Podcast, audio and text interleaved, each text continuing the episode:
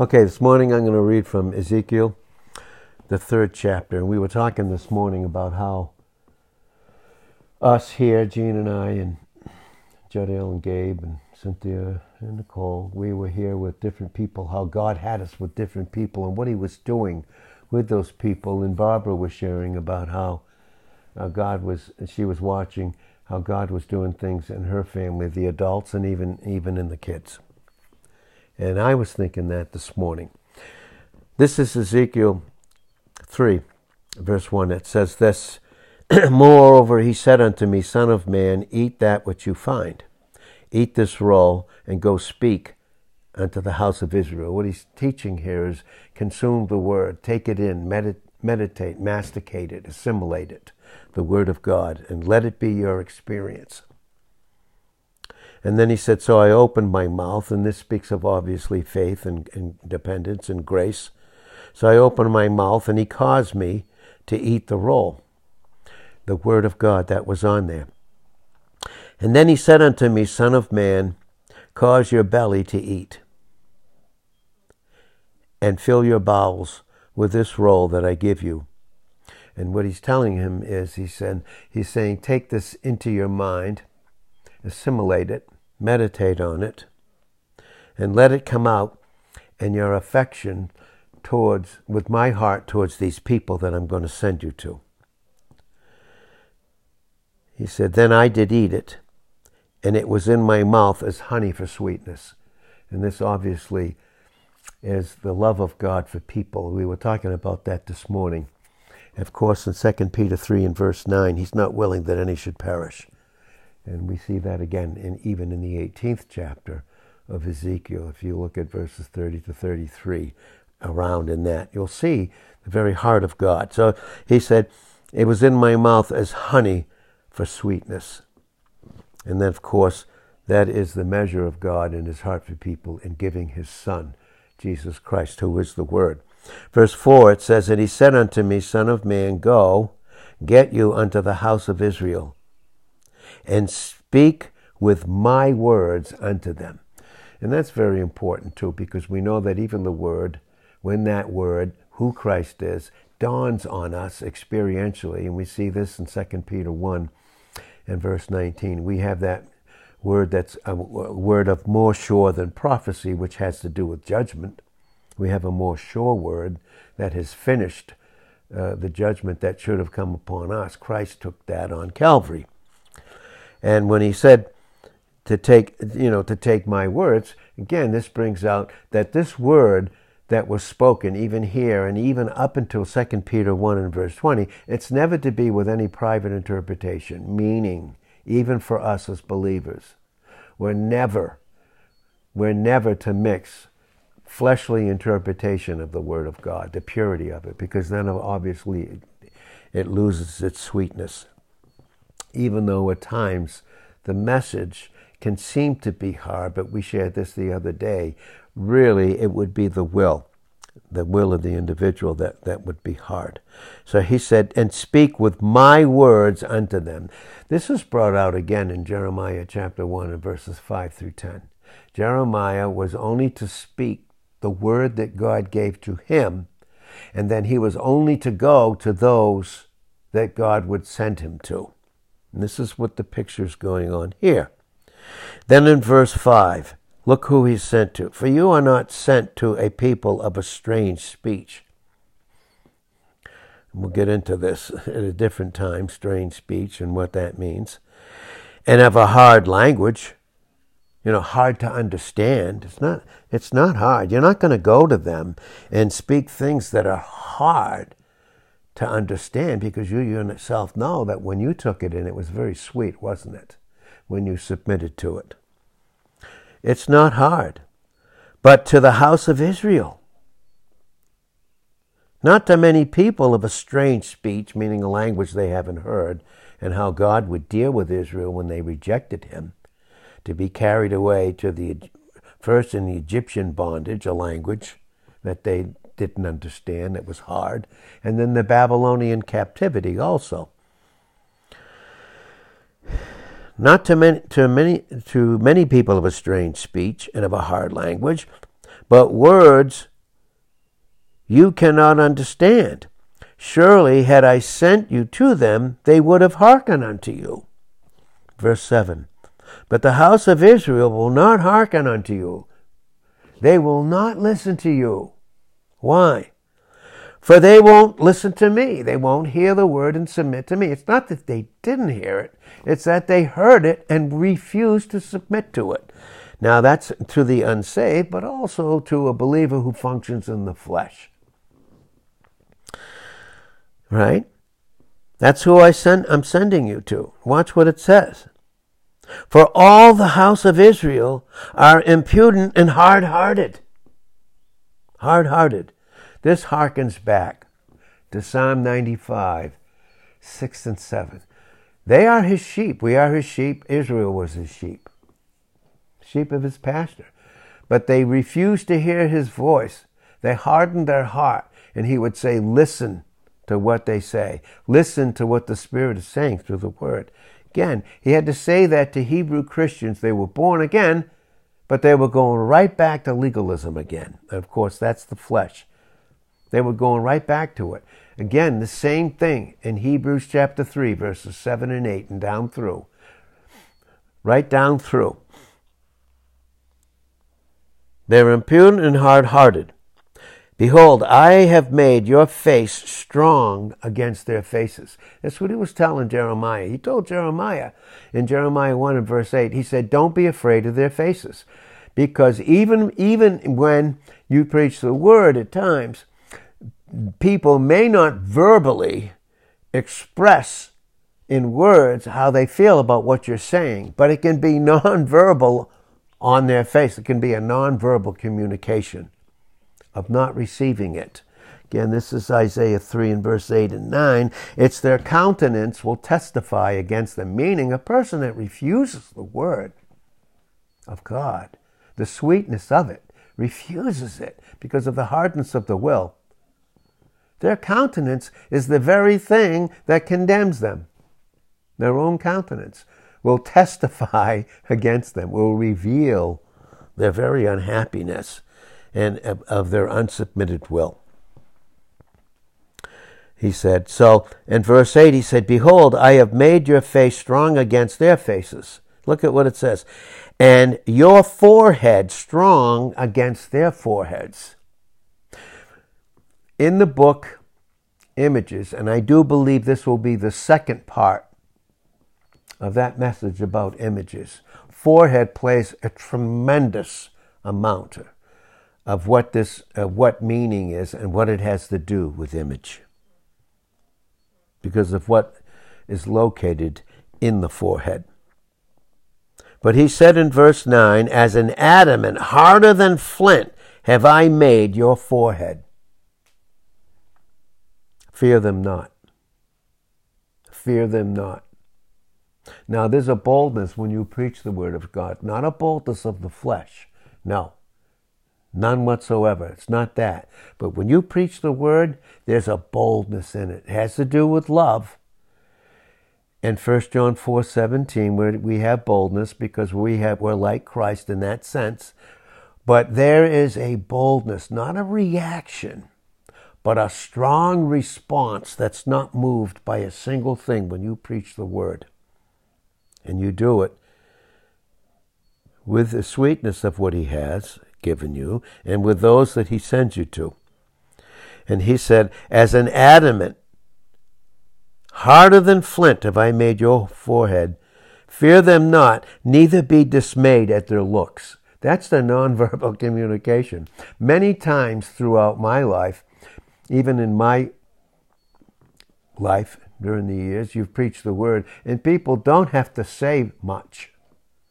Their countenance and their nonverbal communication speaks loud and clear.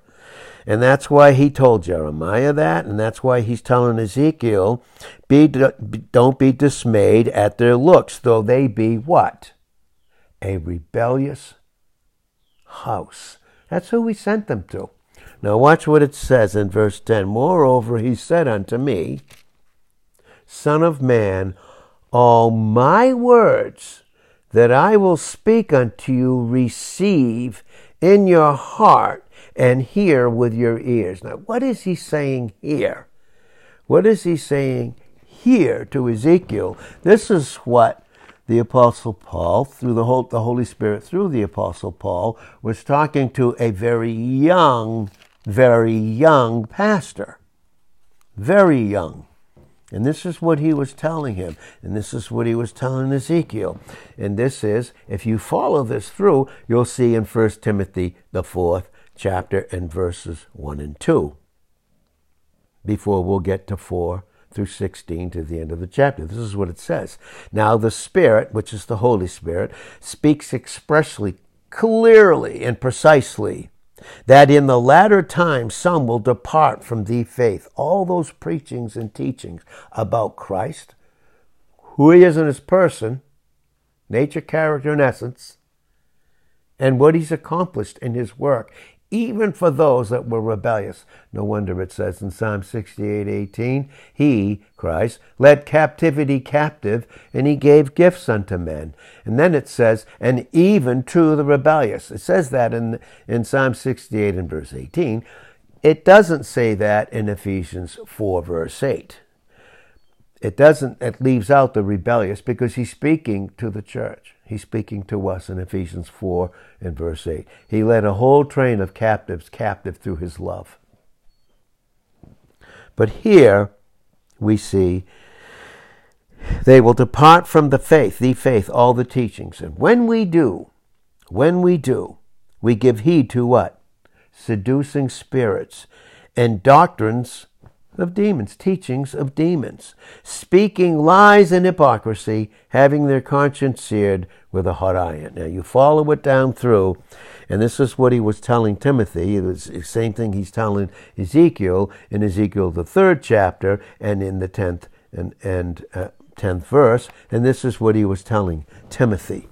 And remember, what he when he gave that roll in Ezekiel 3, 1 and 2, he said, Son of man, the roll, which was the word of God, take it in. Take it in. It'll allow it to become part of you. And this is what he's telling Timothy. He's saying in 1 Timothy 4 and verse 14, neglect not the gift that is in you, which was given you by prophecy with the laying on of hands. This is not ordination as some would make it with the laying on of hands of the presbytery, meaning they're just recognizing the gift that God gave, that, that God gave them through Christ giving him that gift, by the way. Laying on of hands. And then he said, meditate upon these things.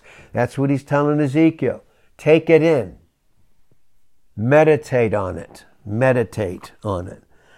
Meditate upon these things. Give yourself wholly to them in submission that your profiting may appear to all. But, but young Timothy and young people, take heed unto yourself and unto the teaching, the doctrine, the messages, the truths of the person of Christ and the work he's accomplished. Continue in them, for in doing this, you will both deliver yourself. He's already born again. You are going to continue to deliver yourself from those fleshly lusts you will continue to deliver yourself and those that hear you. That's what he was saying to him. So God is sending Ezekiel to a very rebellious people. He loves them, but extremely rebellious and hard hearted. Okay? And that's what he said Son of man. Now we're back in Ezekiel 3, verse 10. All my words that I will speak unto you, receive in your heart, your mind, lab, mind, and hear with your ears, submit. Instantly submit it, because obedience, delayed obedience, is disobedience. And go and get you to them of the captivity. You see this? They're captive. I saw it with loved ones yesterday. They're captive. They're captive. Are they captive of Christ yet through not, not receiving Him? No. As their Savior? No, that's not, they're not Ephesians 4, verse 8. They haven't been captured by his love and been made in Romans 8, verse 37, more than a conqueror. But when it says here, they're of the captivity, they are of the captivity in Egypt and in Babylon. And what this is bringing out, this is bringing out again, remember, Second Timothy, okay, is teaching how to function in order as an individual in the midst of disorder. And so he's teaching again when the context here, and we all should study to show ourselves approved unto God in 2 Timothy 2 and verse 15. But the context in the isagogics are an apostle to a young pastor. And here we see in 2 Timothy 2 and verse 24, this is what he's telling Ezekiel. He says this, and 224, and the servant, and you know what a servant is, is doulos, one whose will has been submitted and swallowed up and taken over by the will of his master, meaning his will is now one with the will of his master. Slave, right? Doulos. And the servant of the Lord must not strive, but be gentle unto all apt to teach. Apt here means highly skillful and patient, long suffering, forbearing. Okay? In meekness, instructing those that oppose themselves. what was Israel doing the whole time? Were they opposing God? No, the enemy had them opposing themselves. And he can do that with a Christian too when we when when any of us function in the flesh. In meekness, instructing those that oppose themselves, if God, peradventure, will give them repentance through submitting their will to the acknowledging of the truth, and that they may recover or take themselves awake. And that's what recover means awake up and see what's really going on in their lives. Awake themselves out of the snare of the devil. Look at what it says who are taken alive captive by him, by his will. See, when our will isn't submitted, then the enemy, and my will isn't submitted, given over to Christ and held captive in love, then the enemy holds my will captive. The unsaved and the flesh that's in the believer that they're not of, but can function in through lack of submission in Romans 8 and verse 9 and so forth. So here it he, he said in verse 11, Ezekiel 3, and get you to them of the captivity, unto the children of your people, and speak unto them, and tell them, Thus saith the Lord God, whether they will hear or whether they will forbear. You're, listen, this here in Ezekiel 3 and verse 11 is what he's teaching a young pastor, and what God teaches pastors and teaches today to do is here in 2 Timothy 4 and verse 1. I charge you. There's a charge that God gives and that Christ is and gives. Therefore, before God and the Lord Jesus Christ, who will judge the living and the dead, okay, who will judge. Is there any judgment for us? No. None. But for the dead, yes at the great white throne. There will be there will be a proper kind of a judgment, which is no judgment again at the Bema seat in 2 Corinthians five ten, but there'll be a judgment for the unsaved in Revelations 20, 11 to 15. He will be the judge. At his appearing and his kingdom. Preach the word. This, if we understand the, the original Koine Greek, it's a present imperative. He's not asking, he's commanding it. Love is command, it's present imperative. Right now, you preach the word. I don't care if they reject it or not. I don't care what their faces are toward you or not. You preach the word. That's what it's teaching us. Preach the word. Be instant in season, out of season reprove, rebuke, exhort with all long suffering. Why? With all long suffering and teaching. Why? For the time will come when they will not endure sound doctrine. Nope, they'll just do away with it. They'll turn away from it because they're going to be taught by demons. You, we see that in 1 Timothy chapter 4 verses 1 and 2. And then the time will come when they won't. But after their own lusts, and this happens to Christians in the flesh, by the way. After their own lusts, they will heap to themselves teachers, meaning they're going to go where someone won't hurt their lust patterns. They won't involve it. Matter of fact, they'll encourage it. Very, very bad and very sad.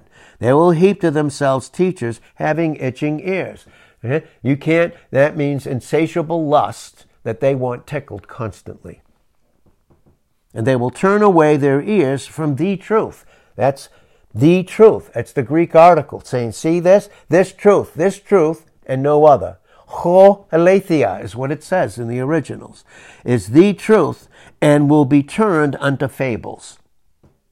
But you, young man, watch in all things, endure afflictions, because you know you're appointed to them, and do the work of an evangelist. Make full proof of your ministry.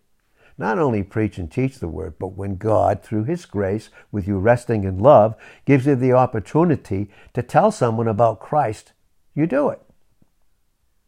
You do it. We'll close here with Ezekiel. So go, and whether they, in Ezekiel 3, verse 11, whether they will hear or whether they will forbear, doesn't matter. You preach the word. Then the Spirit took me up, and I heard behind me a voice of a great rushing, saying, Blessed be the glory of the Lord from this place. I heard also the noise of the wings of the living uh, creatures, and, and of course, these are the angels, okay, that touched one another, and the noise of the wheels, God's government through these angels, and we'll get into this at a different time. There's, there's, two, there's two types of angels the seraphim, which is mentioned in Isaiah, the sixth chapter, and then there's cherubims, and that's mentioned here, and especially in the first chapter of, of Ezekiel, in the tenth chapter, and we see it right here. And one, one has to do with the worship around, around Christ. We see that in Isaiah, the sixth chapter. Another has to do with his throne and, and his work. And we see that even again in the type in Exodus 25, 17 to 22, where the, the cherubims, the two wings, are overlooking the mercy seat. And we'll get into that again at a different time.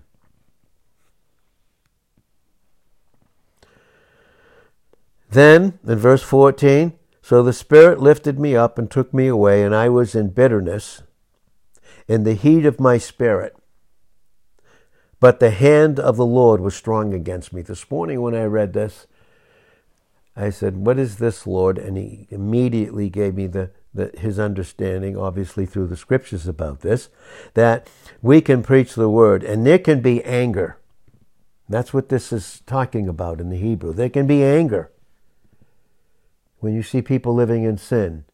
Okay, you can be you can be angry, and at times you preach the word, and where people are living in sin, and you you preach the word, and when they're not entreatable, they'll take the word that you're preaching it against them. When you're preaching, you know what's behind it, and it's the enemy in their experience, even with believers, that's captured them, their will, because they live in the flesh, and then they think it's a, that you're preaching against them, or he's mad at me, or something. And these, all these things are going on when you're preaching the word. But nevertheless, should we continue, should we continue to do it? Yes.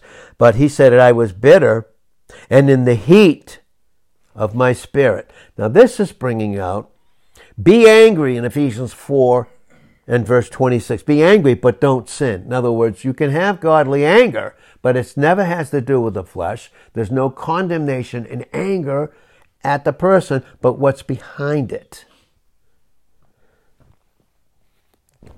You know, believers come and you have to deal with them because in any area that we function in the flesh, it, that experience, that experience is the will has been captured by the enemy and you're angry at it, and you're angry at sin. And so this is what it's t- saying here and teaching us here. See, it, see, there was bitterness, and I was in the heat of my spirit. But you know what happened? So that he wouldn't function in his natural anger, and so that we don't function in the flesh. Look, it says, "But the hand of the Lord was strong upon me." What's that? That's the grace of humility, the humility of grace. That's 1 Peter 5 6 and James in 4 and verse 6.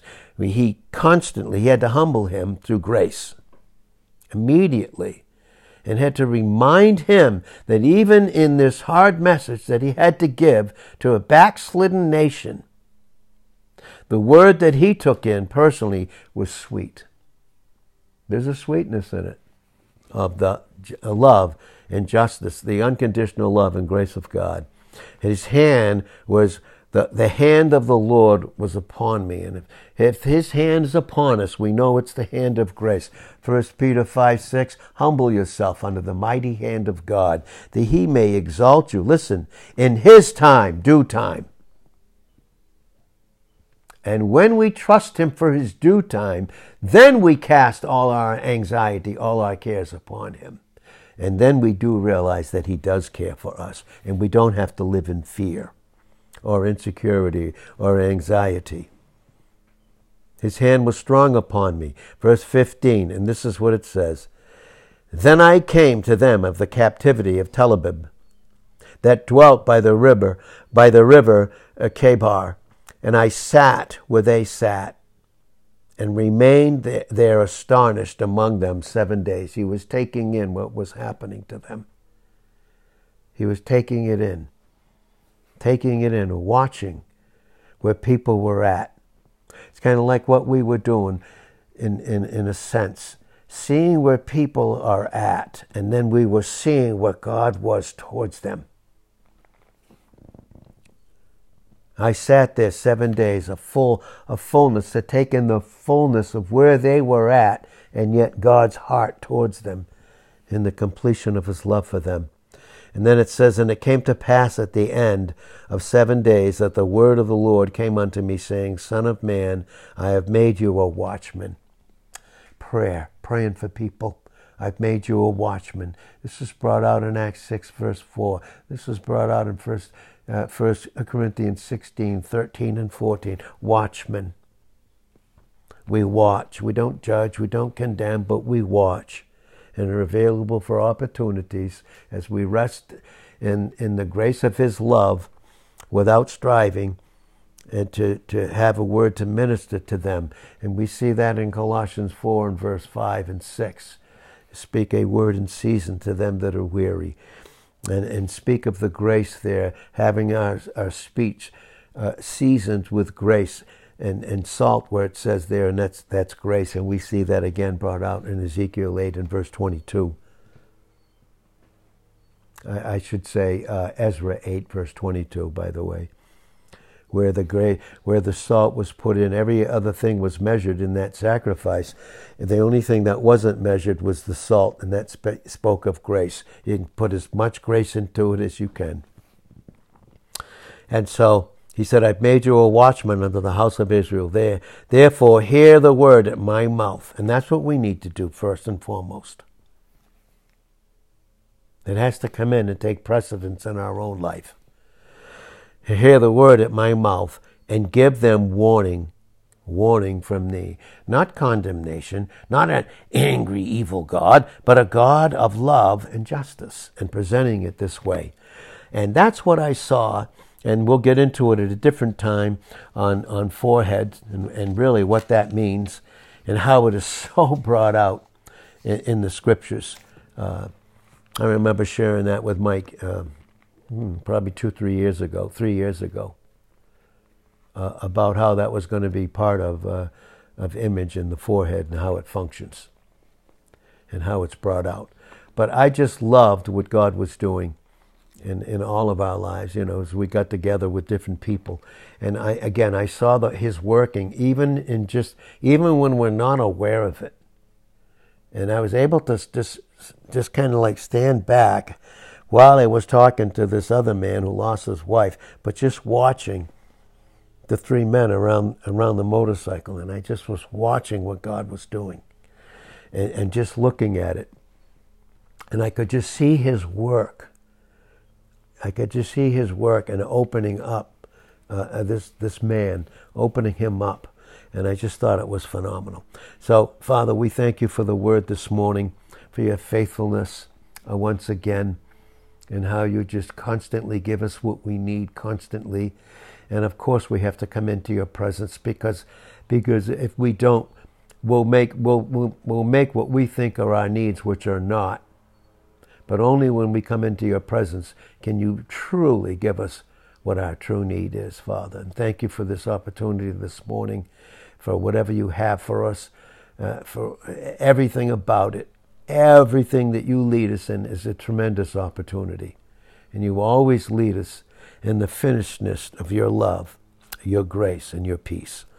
Thank you this morning, Lord, in Jesus' name. Amen.